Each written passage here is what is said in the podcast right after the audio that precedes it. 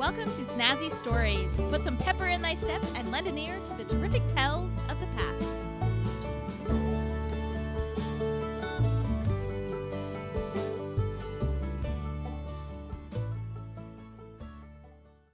Welcome to Snazzy Stories. If you would like to keep the storytelling alive, please go to patreon.com slash snazzy stories to donate to my storytelling adventure.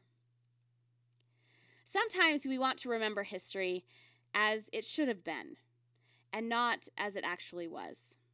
To tell the reality of history is sometimes to realize that people we look up to and acknowledge for the good aspects of their life also can have a negative side to them. Now, that does not mean that we are somehow being disrespectful to these people or these groups when we recognize the bad choices that they made as well but not to acknowledge such groups or people for the harsh reality does an injustice to past people as well as to their posterity. We will never learn from our mistakes if we don't recognize what those mistakes were. Today's story focuses on a dark part of U.S. history and specifically Utah history. This is the story of the Black Hawk War. As the Mormon people continued to pile into Utah and form more towns and cities, the tension between them and the Native American people grew. Brigham Young had given a policy of helping the Indians. He said, quote, It's cheaper to feed them than to fight them, unquote.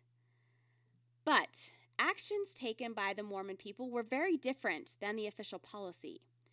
The Native Americans' hunting land was being taken with more and more people moving in, and the food supplies were dwindling quickly. And the water sources were also being taken over by the Mormons. Even the native groups who were at first friendly with the Mormon people began to see and feel the reality of the newcomers moving on, moving on to their lands. Since the food supply was so low, many Native Americans were literally starving to death, giving many in the groups reason to raid the settlers' towns and steal their cattle. The Ute people thought that the cattle was fair game because they believed it to be compensation for the white settlers taking the resources from their land. But such events caused retaliation by the Mormon people. On one occasion in 1849, an innocent encampment above the hills of Pleasant Grove was raided by 44 Mormon militia. The encampment had one gun and bows and arrows to defend their people. Few people survived the slaughter. Some were taken captive. One young boy taken captive had just witnessed the murders of his people and his own family, and he ended up spending much time with the white settlers after being placed into servitude by the Nauvoo Legion. But he never forgot the day that his family was slaughtered. That boy would grow to become the Ute leader, Blackhawk. Another horrific display of malice occurred when Fort Utah was established in 1849. Just west of the fort, three men who had served in the Mormon battalion and, and had come to Utah for a new life were out hunting deer. A Native American man, whom people called Old Bishop, was wearing a white shirt that had belonged to a settler from the fort. Old Bishop confronted the three Mormons for poaching deer. They were considered poaching deer because Brigham Young had made an agreement with the Utes that the Mormon people would not hunt the Utes' game, and the Ute people would not steal the Mormons' cattle. The three Mormon men killed the native, eviscerated him, filled his stomach full of rocks, and threw him in the river, hoping it would sink to get rid of the evidence. But his body floated downstream, and the Ute people found it. The Mormons told people Old Bishop had stolen a shirt, and that is why they killed him. Because of the tragic way Old Bishop was killed, it is said that every year his ghost appears on the banks of the Provo River, and one by one he takes the rocks out of his stomach and throws them into the river and then disappears. Tensions between the settlers and the Ute people continued to rise. A battle began, and the Utes scattered. But the Nauvoo Legion pursued the fleeing Utes. Daniel H. Wells, leader of the Nauvoo Legion, and Bill Hickman had forced young Blackhawk into service. Thus, Blackhawk ended up witnessing the bodies of frozen Utes who took refuge in a canyon who had been wounded at Fort Utah. The leader of this group who took refuge was called Old Elk. Bill Hickman cut off the head of Old Elk and hung his head by the hair outside a cabin in Fort Utah as a trophy. The Nauvoo Legion continued pursuit of another band of fleeing Utes. When they caught up with them, they executed more than a dozen of them. One can only imagine the horror of witnessing these violent events firsthand. But young Black Hawk saw these nightmares come to pass right before his eyes. Furthermore, the Mormon people had unintentionally brought deadly diseases with them into the West. Smallpox and measles became ever present within the Indian villages and was killing them at a rapid rate. The move the Mormons made to the West, to them, was divinely inspired. But to the Native Americans, it was deadly. Smallpox, measles, and starvation killed 90% of the native population. By the 1860s, the United States government had sent Indian agents to work with the Indians and find solutions to their problems with all of the settlers moving into their territory. However, the solutions were to move the Indians onto smaller pieces of land and promise food and supplies.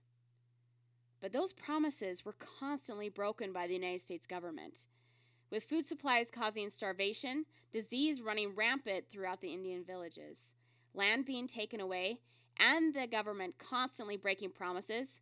It is no doubt that within a 20 year period of time, tension had been building between the Mormon settlers and the native people, and it was bound to explode. The Black Hawk War did not have a single event that started it all, but was a continuation of problems and violence that began to mount between the Mormon people and the Ute people. A young boy who witnessed the slaughter of so many of his people grew up and became the Ute leader that took the reins in April of 1865 of waging war on the Mormon settlers in order to gain back the Ute homeland. In the Sanpete Valley, negotiations over stolen cattle took place. But an interpreter, who was drunk, insulted a Ute leader named Jake Arapeen. The interpreter pulled Arapeen from his horse by his hair. After this dishonorable behavior and the two decades of mistrust and violence between the two groups, the new Ute chief Blackhawk declared war against the Mormons. Once war was declared, Blackhawk began launching multiple raids on Mormon settlements in taking horses and cattle. The Mormon people commenced building forts around the state for protection. The settlers in the town of Deseret were ordered by Brigham Young to organize a militia and build a fort. The fort was to be built as fast as possible, and in order to procure its haste, the workers were divided into two companies, and the company who completed their section first would be awarded a dance and a dinner from the other company. A friendly competition in the midst of a fearful time. The fort was made of adobe mud and straw, which was mixed by the feet of oxen.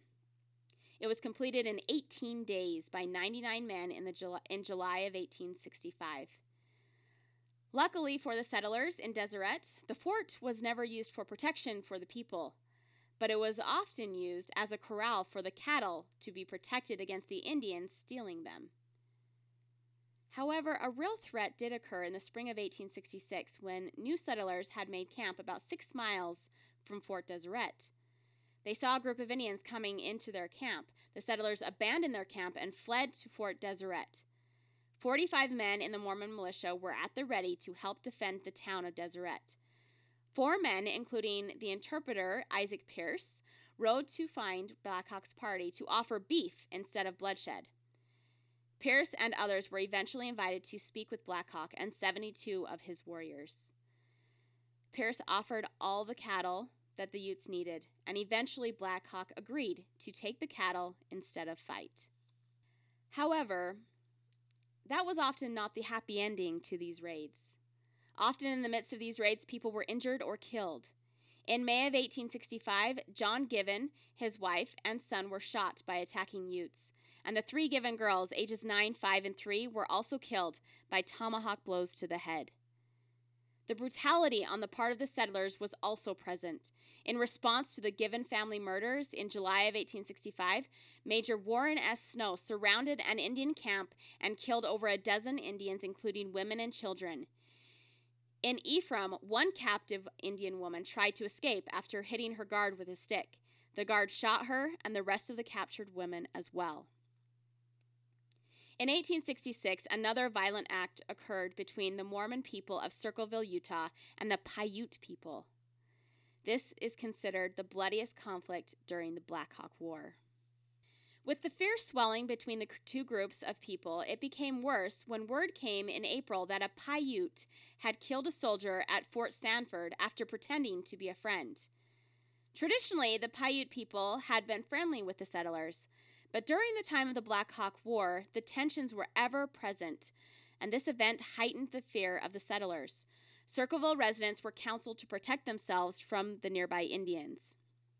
The people of Circleville decided it was necessary to capture the Paiutes at their nearby camp and bring them to Circleville to keep an eye on them. Olaf Larson, one of the guards who was involved in taking the Paiutes to Circleville, said, quote, we naturally concluded the Indians were planning something. This led us to call a council to consider what was best to do about them. We concluded it was best to take them prisoners, feed and care for them until we get information from higher authority. In the evening, we went quietly down and encircled their camp. We closed up quite well, so no one should be able to escape if they tried to break away. A man by the name of James Allred, who spoke the Indian language very well and who had considerable experience among them and knew their customs quite well, showed them the necessity of complying with our wishes, telling them they would be treated kindly and would show their friendship by moving into the town. No sooner had he explained this than one Indian jumped across the river where I had my position, and in the twinkle of an eye, the men opened fire and the bullets whistled around my ears. Just as the Indian fell, he discharged his gun. The bullet grazed my breast and cut the barrel square off the gun of the man, st- man standing by my side. Had the bullet come three inches nearer, it would have killed both of us. All the other Indians surrendered, and we marched the men into the meeting house and we placed them under guard. Later, we went and moved the squaws and children and belongings into the vacant cellar with guards watching them. Olaf continues his account of what happened next. Quote, Express was sent across the mountains to Beaver, the nearest place we could get in communication with the leading authorities, as we did not like to take the responsibility of deciding the course to be taken with the Indians. While thus being guarded night and day, and they, knowing we could not understand them, they held their council how to liberate each other. The plan they made failed and brought upon themselves an early destruction, for if they had depended on us, they might have been liberated in a few hours, receiving gifts from us. A few men in the community exhibited great hatred to the Indians, but they were too few to have any influence, as the people in general abhorred the shedding of blood. Every moment we expected our Pony Express to return. But before they returned, the Indians made a bold break for liberty. The Indians were seated with sticks across the small of their backs, and their elbows back of the sticks were tied to the sticks. While close together with the blankets thrown across their shoulders, they untied each other and were loose, ready to make their escape as soon as it was dark. I had just been released, and the new guard placed had not proceeded far when the shooting began. I ran back to the meeting house, and the Indians were all shot and in a dying condition. I learned from the guard that they all arose at once, pulled the sticks from their arms, sprang for the guards, and tried to knock them down. To protect themselves, they were forced to shoot. The next consideration was how to dispose of the squaws and papooses. Considering the exposed position we occupied and what had already been done, it was considered necessary to dispatch everyone that could tell the tale. Three small children were saved and adopted by good families. Unquote. Meaning, one by one, they took the women and children out of the cellar and slit their throats, except for three young children thought too young to remember such a heinous crime. Three other children between the ages of 7 and 13 had a chance to escape while a door was open. Their mother told them to run for their lives, and they did. Two young boys and one girl. As they ran into the night, shots from the guards' guns were fired, but did not kill them. One bullet grazed one of them, but that did not stop them from running. The three children made their way to a cave for safety. Unfortunately, they were found the next day by the people of Circleville. James Allred took them to Marysville, another town close by. Allred wanted to sell or trade the kids, but no one wanted the little girl. The girl was taken by her heels and swung, hitting her head against a wagon wheel until she was dead. The accounts are unclear about what happened to one of the boys, but one boy was taken by Allred to Spring City. When Brigham Young heard about this terrible event his people had perpetrated, he verbally chastised them, but did nothing more. The Mormons eventually were praised by other church members for having done their duty. The Circleville Mormons tried to keep this crime under wraps, but eventually the events of the Circleville Massacre came out of the shadows. However, not one person was prosecuted for it. In April of 2016, members of the Paiute tribe and the Circleville residents came together to dedicate a memorial for those who lost their lives during the Circleville Massacre of 1866. It took 150 years for closure, but it finally happened. During all of the fighting in the Black Hawk War, 200 white settlers and 600 natives were killed. Black Hawk ultimately believed he needed to find a way for the survival of his people. He came to believe that was to have complete peace with the white settlers. In 1870, he traveled to each town he had raided and pursued peace with the Mormon settlements. He personally apologized for the pain he and his warriors had caused each of them and their families. Black Hawk asked for forgiveness. He wanted peace between his people and the Mormon people.